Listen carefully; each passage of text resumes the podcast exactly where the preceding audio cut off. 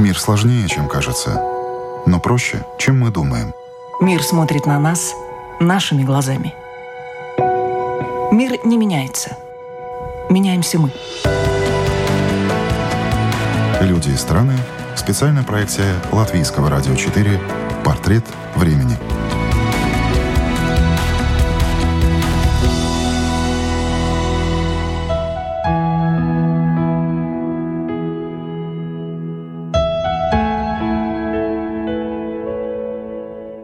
Сегодня Илья Рипс восхищается Алексеем Навальным и теми, кто идет против системы и не боится высказывать свое несогласие. Сам же он вошел в историю весьма смелым подвигом. Будучи 20-летним студентом Латвийского университета, он совершил попытку самосожжения в центре Риги у памятника свободы. Так молодой человек протестовал против вторжения войск Варшавского договора в Чехословакию – это программа «Портрет времени». Меня зовут Яна Ермакова. И сегодня в нашей программе история Ильи Рипса.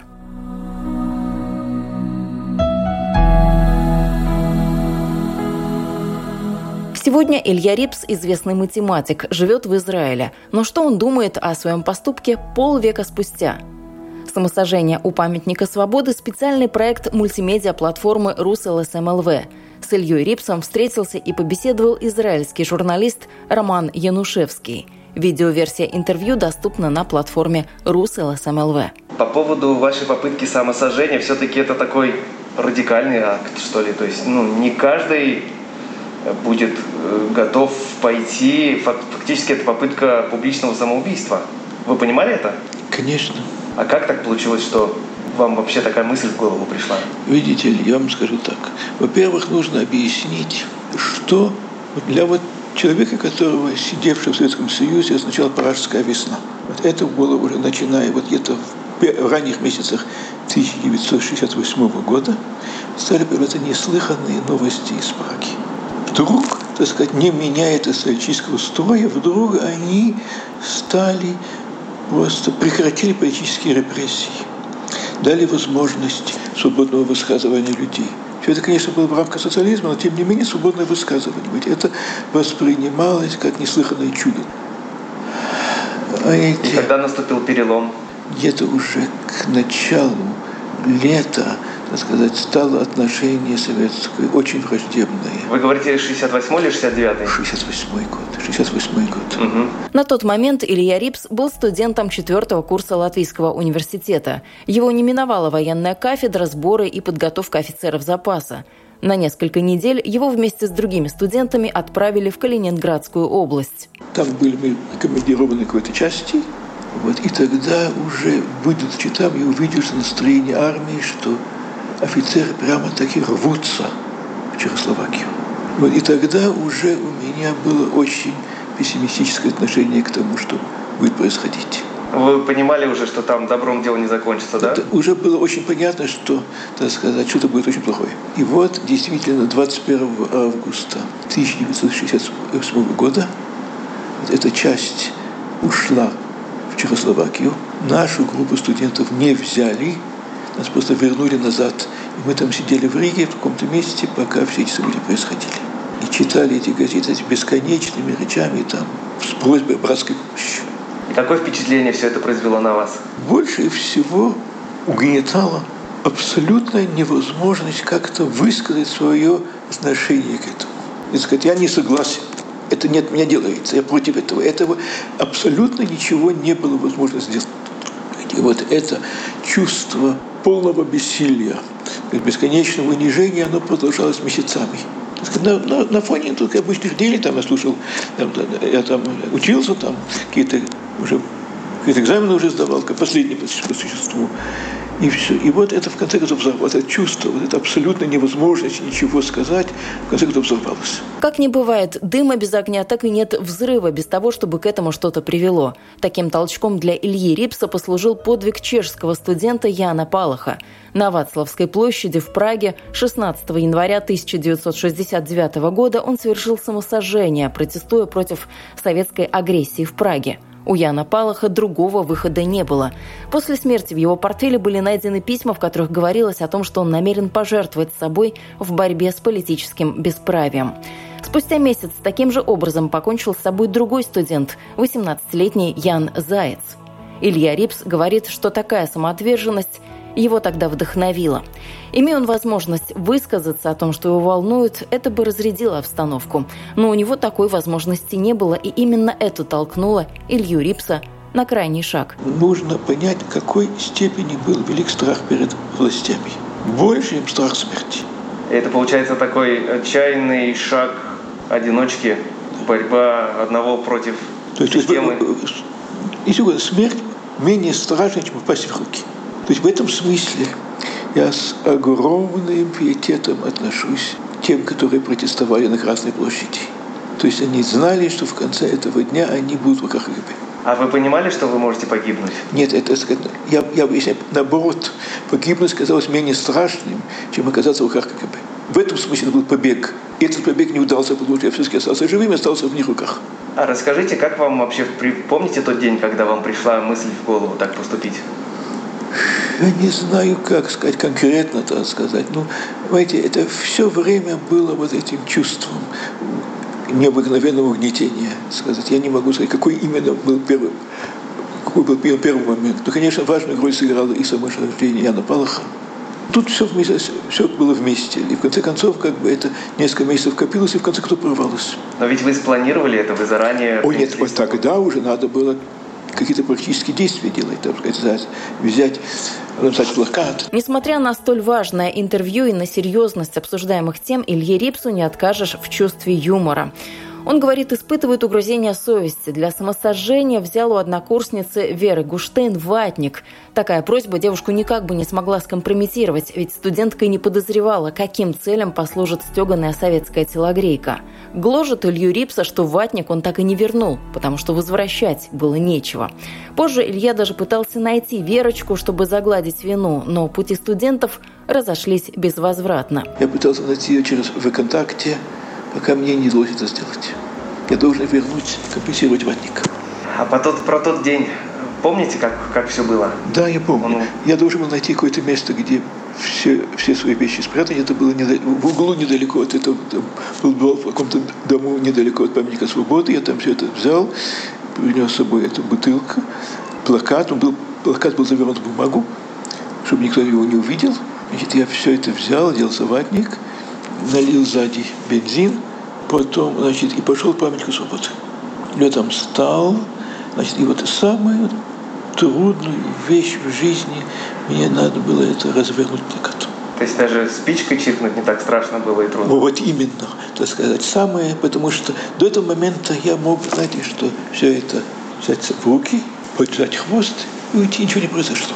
В тот момент, когда развернул плакат, я уже был в они в эту сторону, я по ту сторону, и все. Значит, действительно, после этого спичкой было гораздо легче, чем развернуть плакат. Это, это великий страх перед властями, который в конце концов преодолелся, но который надо было преодолевать. Вот. Ну и все. После этого, значит, началось пламя. Я несколько моментов после этого не помню. Мне потом рассказывали, что проходила там группа моряков, которые меня потушили. Так что ожоги были небольшие.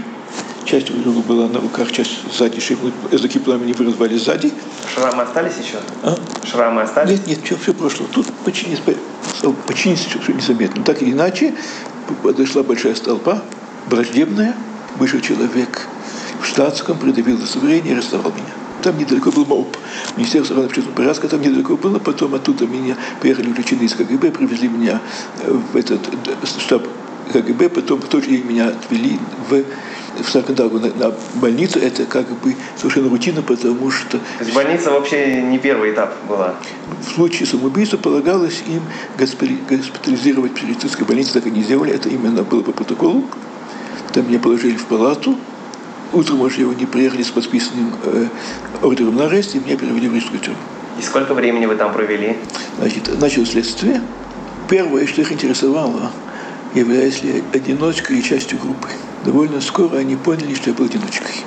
После этого на какой-то момент, значит, это следствие оно перешло в психиатрическую экспертизу.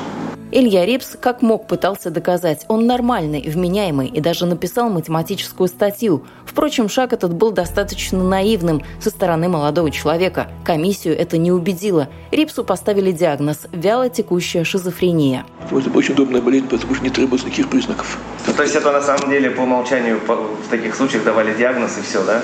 Ну, они, это была тогда практика такая. Это, для них было гораздо удобнее вместо человека создать тюрьму и создать его психиатрическую больницу. Удобно по многим причинам. Во-первых, нет преступника, есть больной человек. Нет, нет людей, которые протестуют. Просто больной человек, ну что вы с него ну, Псих какой-то. Да, псих, да. Не обращайте внимание. Вот. Во-вторых, когда сажают, дают срок. Здесь же это до излечения. Когда наступит лечение, никто не знает. Зависит от них. А когда вы там содержались э, в больнице, там было прям вот какое-то лечение, какие-то препараты Сейчас вам давали, я да? вам скажу. Здесь имеется очень важный момент. Тогда могло быть принудительное лечение в психической лечебнице общего типа или специального типа. И в этом была огромная разница. Значит, специального типа это было, во-первых, не в Латвии, в каких-то местах, в Ленинграде, в Казани там рассказывали ужасы, что происходило. Там, значит, могло быть много лет, и там было совершенно неизбежно кололи этими всеми препаратами, иминозином, трипсусом и так далее. И это, так сказать, те люди, которые произошло, это, прошли это необычайно тяжелое, чуть ли, чуть ли не гибель. Вот. И вторая возможность была об, общего типа. И вам повезло, да? Вот это с Божьей помощью, я не знаю, как это было точно, в точности, в конце концов так получилось, что они мне дали общего типа, и это было прямо спасение. И тогда меня оставили в Латвии, это на Салках Долгова, на Красной Двине, там в этой больнице. Отношение персонала было более чем положительное. Врачи, то есть как-то сочувствием? Врачи, все врачи, все сестры, санитары, все относились с огромным сочувствием. Слух они не могли это сказать, но практически делали не, не все, что они могли. Они не давали уколов, Возможно даже, что они писали, что не давали уколы, не давали все равно. Они, никто, никого из них не было сомнений в моей вменяемости. Это просто, значит, давали таблетки, таблетки никто не что я глотаю. То есть э, просто вам выдавали и уходили, да? Да, да, все, да. Вот можешь взять, взять, вот. Это, никто это не проверял, и у них не было вообще мысли о том, что я невменяемый. То есть всем все было понятно на самом деле? Да, они, они дали лучшую лучшую палату, самую маленькую, самую тихую палату, сказать, самую удобную, все. Много от них не зависело, но то, что от них зависело, делали самым лучшим образом. Важный вопрос, что было дальше. А дальше время от времени созывали психиатрическую экспертизу. Многим, кстати, Илья Рипс обязан Владимиру Буковскому, правозащитнику, писателю, публицисту и общественному деятелю. Его считают одним из основателей и активным участником диссидентского движения в СССР. Буковский получил известность на Западе благодаря тому, что раскрыл глаза на практику карательной психиатрии в СССР. Он и сам пострадал от режима и в общей сложности в тюрьмах и на принудительном лечении провел 12 лет. После того, как он был освобожден из очередной отсидки, он собирал материалы и боролся с этим методом психиатрических преследований. Он прекрасно сознавал, что вопрос нескольких месяцев, как он снова будет сидеть, вот это я вижу высшее мужество – он уже все прошел, все знал, что будет, он не отступился, он продолжал, и в данном случае его действия оказались очень успешными. Ему удалось достать несколько историй болезней, вот людей, которые подвергались таким преследованиям, включая мой случай. В это время планировался Международный конгресс психиатров, и Буковскому удалось переправить эти материалы, включая мою историю болезни, подготавливающемуся психиатрическому конгрессу. Значит, вот это оказало чудесное воздействие. Вот все те люди, истории болезни, которых ему удалось достать и переслать, чудесным образом у них наступило улучшение. Внезапно, у всех массовое. Ну, только это было вообще, то есть, как так созвали через экспертизу, после чего они пришли к выводу, что по состоянию меня можно, можно снять предварительное лечение. Получается, вы сколько времени провели там? Я скажу. Значит, так, до суда это было полгода. И тогда, значит, это осенью 1960 1999 года меня перевели в Рижскую психиатрическую больницу, это на Красной Двине Сарандогова. Это был полтора года, до весны 1969 года. То суд тогда снял принудительное лечение, и тогда в тот же день меня больница выписала. Домой как бы к родителям. Это было весной 1971 года. Помните свое возвращение? Я помню, да.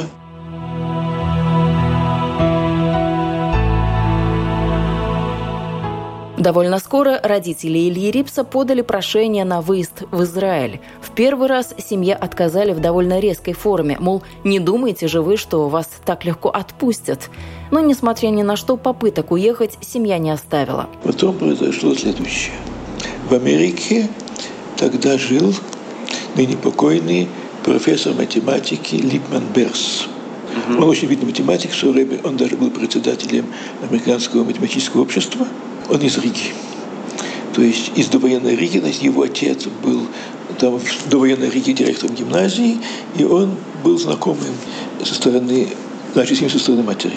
Вернувшись в Америку, он организовал петицию математиков по моему поводу. Ага. Это подписали довольно крупные математики, и это... Чтобы разрешили выезд, да? Да. На тот момент у Ильи Репса была опубликована статья по математике в докладе Академии наук, научном издании, имеющем академический вес.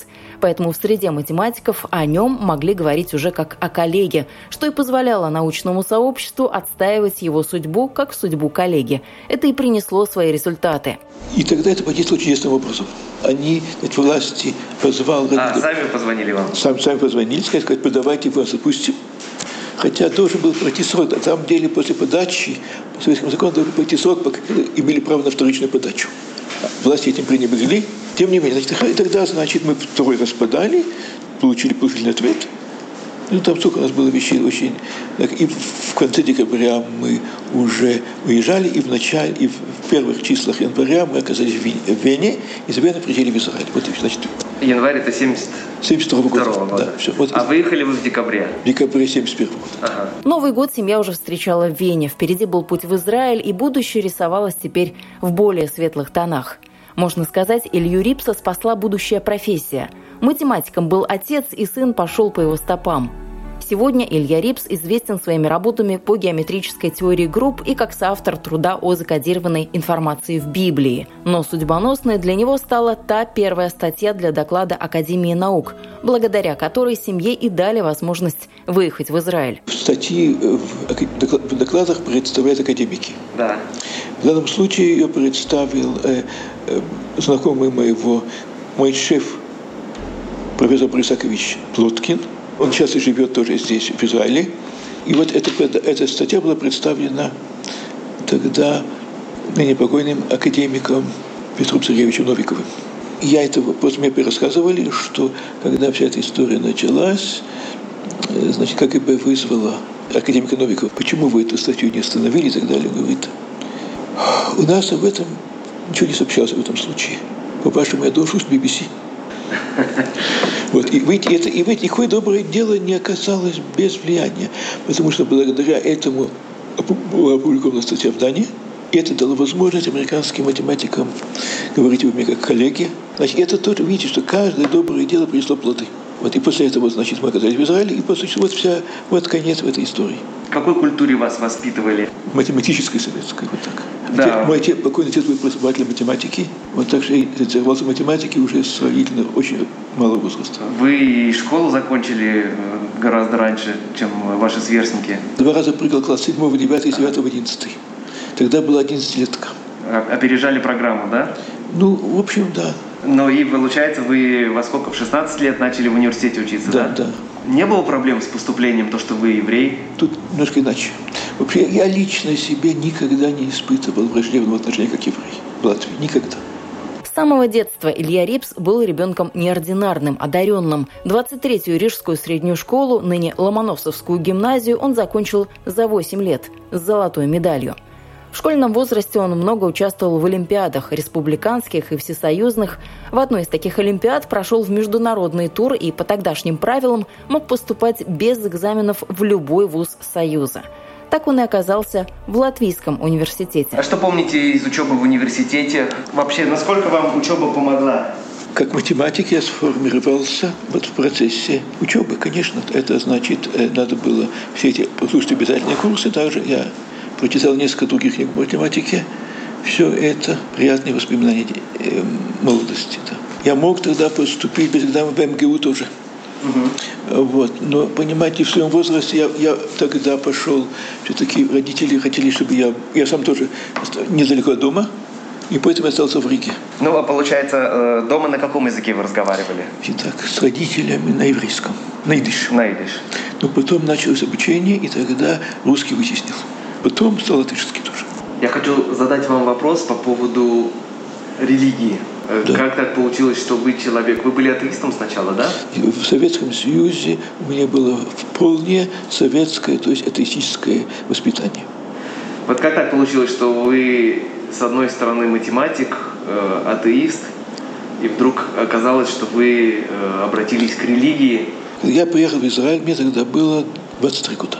Мы прошли курс изучения языка. Значит, я там несколько месяцев сидел, но за год этот пассивный запас перешел в активный. В конце года я уже говорил на иврите. После этого я переехал в Иерусалим. Я тут подал и был принят на то, что называется здесь докторантура. В- России это называется аспирантура ныне покойного, ныне покойного профессора Мицура. И вот я стал жить уже теперь в Иерусалиме, Это в еврейском университете, правильно? да, в Еврейском университете здесь.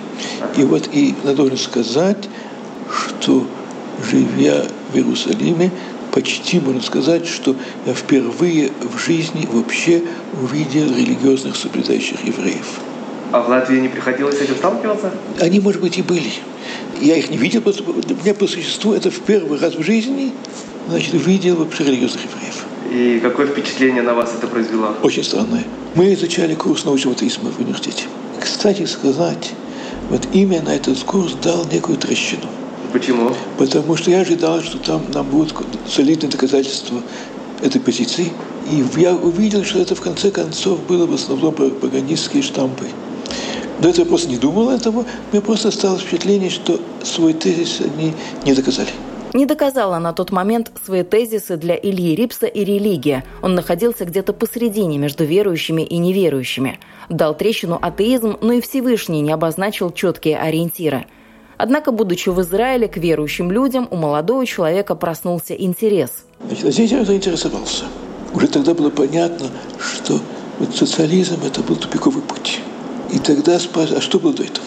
И вообще говоря, надо сказать, в прошлом большинство людей были религиозными. Тогда просто возник интерес, а что это такое было? То есть это как вопрос, который нужно просто постараться понять, о чем идет речь. Это с одной стороны. То есть возник некий интерес. И кроме того, у меня здесь были встречи с... Да, я стал слушать различные лекции, там, может быть, я слушал много лекций различных направлений. Это раввины какие-то были? Раввины, которые читают лекции по иудаизму. И во-вторых, у меня были встречи с людьми, которые очень сильно определили это. Во-первых, должен ныне покойного великого праведника Рава Ицхака Зильбера. И они, так сказать, семья Рава Зильбера, просто меня пригласила тогда летом 72 года на, к себе на субботу. Впервые я увидел вообще соблюдение субботы.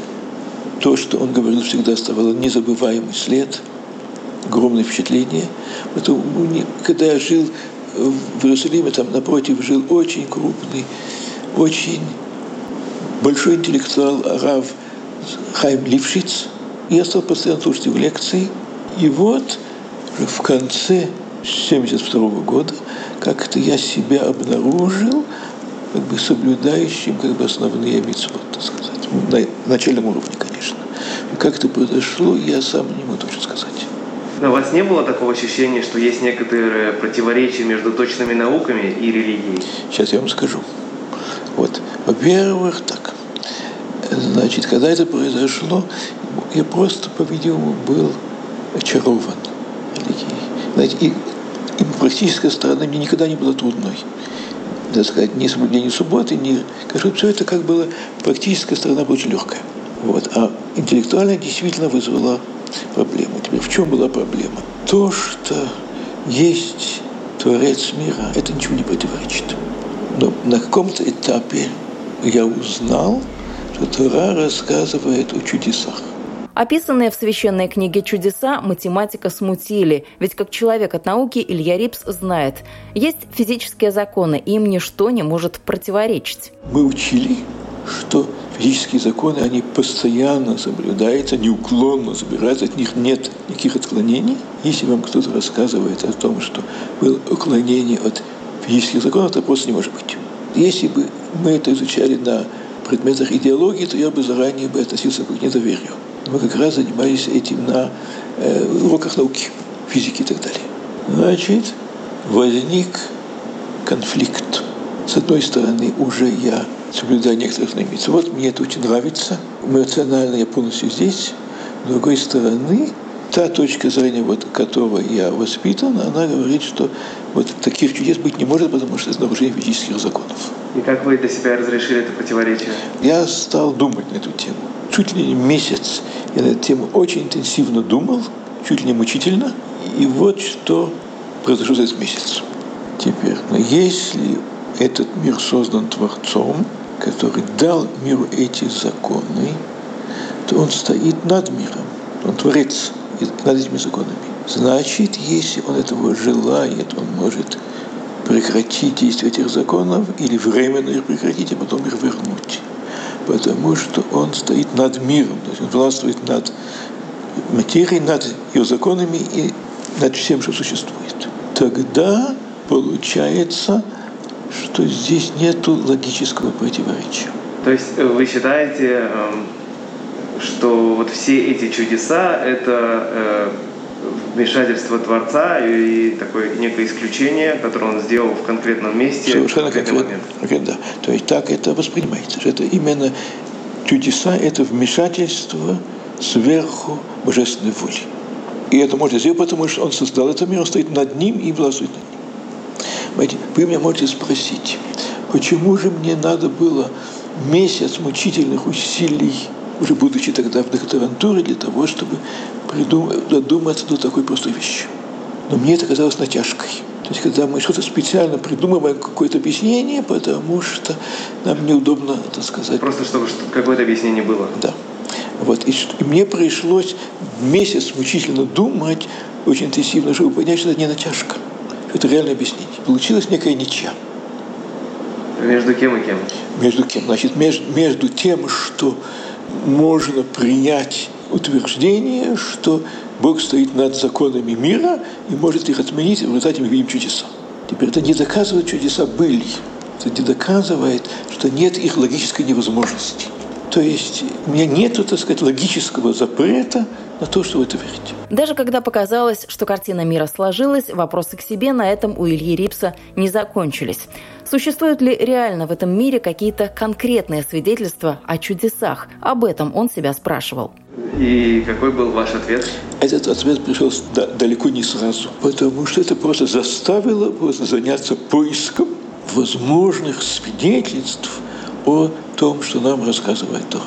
Но это было много лет назад, и это... есть, нам приходится очень сильно доверять тому, что этот текст э, говорит то, что он говорит, что это действительно соответствует истине. Столько лет прошло, откуда мы знаем, что кто-то не повлиял на это. Да, совершенно верно. То есть получается так, что когда мы пытаемся это доказывать, то мы сталкиваемся с многочисленными трудностями. Например, я не могу, например, заняться археологией, так сказать, история древнего мира, это просто не моя специальность. К тому же, понимаете, иногда люди, есть экспедиция, которая, может быть, даже сейчас, они пытаются найти ковчег Ноха на горе Арарат. Значит, тогда как же искать эти свидетельства? Вот это определило мое дальнейшее занятие.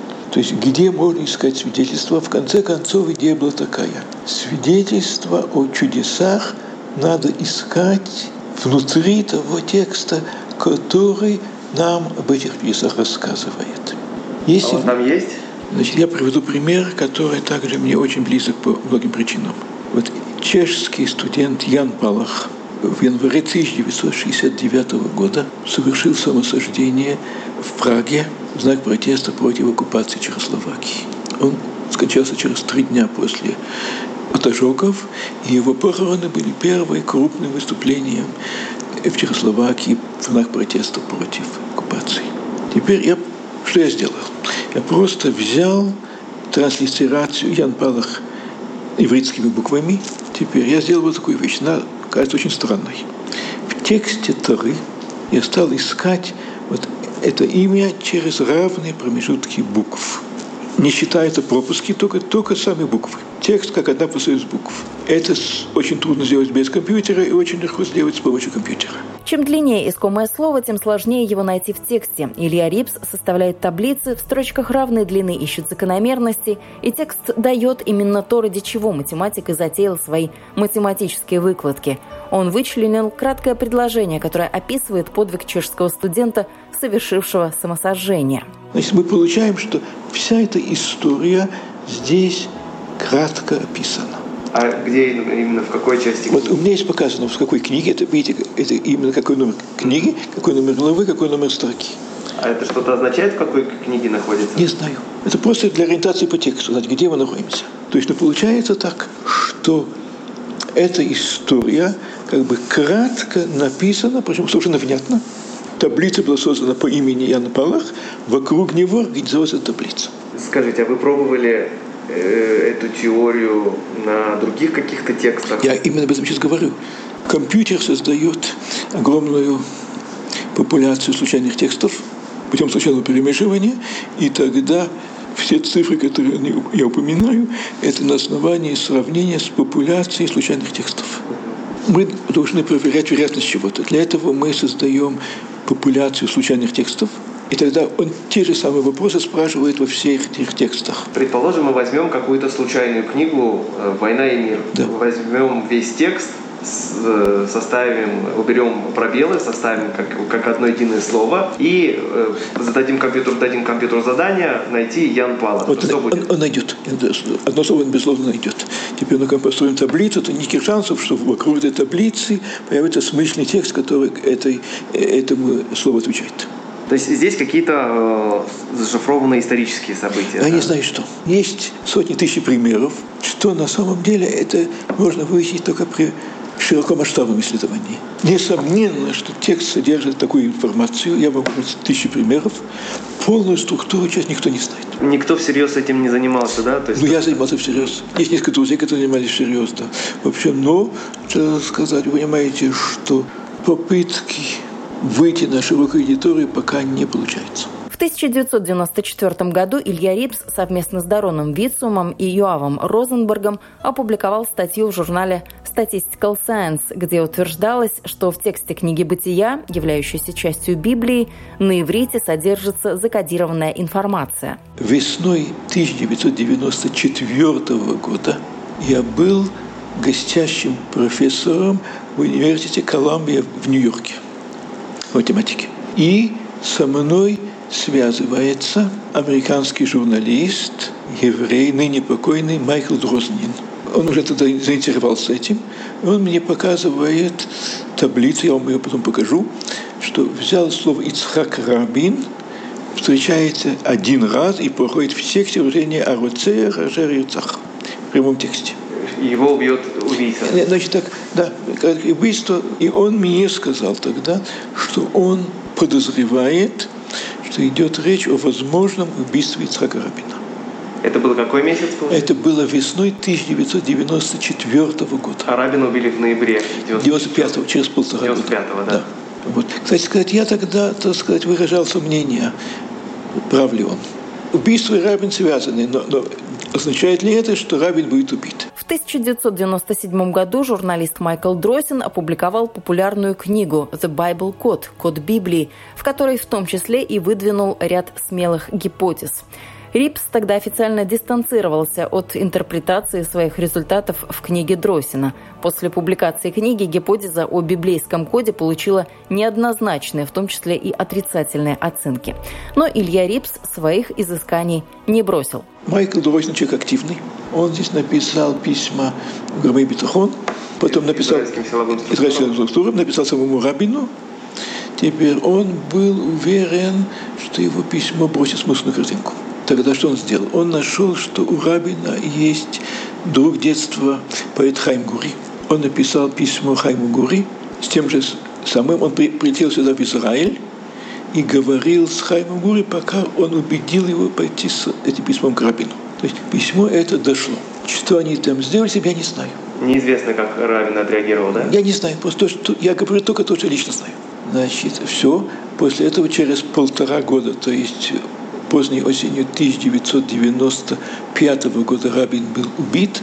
Вот. И после этого Майкл Дрозин написал книгу о библейском коде, как он называл его, Котанахи. Вот центральным эпизодом было именно то, правдивая история, как он, Дрознин, видел в Кодах возможность убийства Рабина весной 1994 года, чему я свидетель.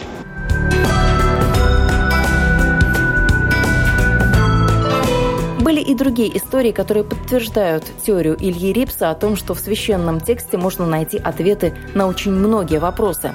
Он показывает еще одну таблицу. Она имеет отношение к терактам 11 сентября, которые буквально потрясли США 20 лет назад, в 2001 году. Путем компьютерных вычислений можно получить предложение, речь в котором идет о Бен Ладене, башнях-близнецах и тысячах жертв. Таких таблиц у математика еще много – он старается докопаться до истины, какой бы невероятной она ни казалась. Потому что кто-то же должен доказать, что всех заставить молчать невозможно. Эта фраза также принадлежит Илье Рипсу. Он ей остается верен всю свою жизнь. С тех пор, как полвека назад вышел к памятнику свободы с одиночным протестом, чиркнул спичкой и поджег себя ради мирных целей. Слушали программу «Портрет времени». Этот выпуск для вас подготовила я, Яна Ермакова. С Ильей Рипсом встречался и беседовал израильский журналист, наш коллега Роман Янушевский. И напомню, что специальный проект с видео и фотографиями Ильи Рипса можно найти на платформе rus.lsm.lv.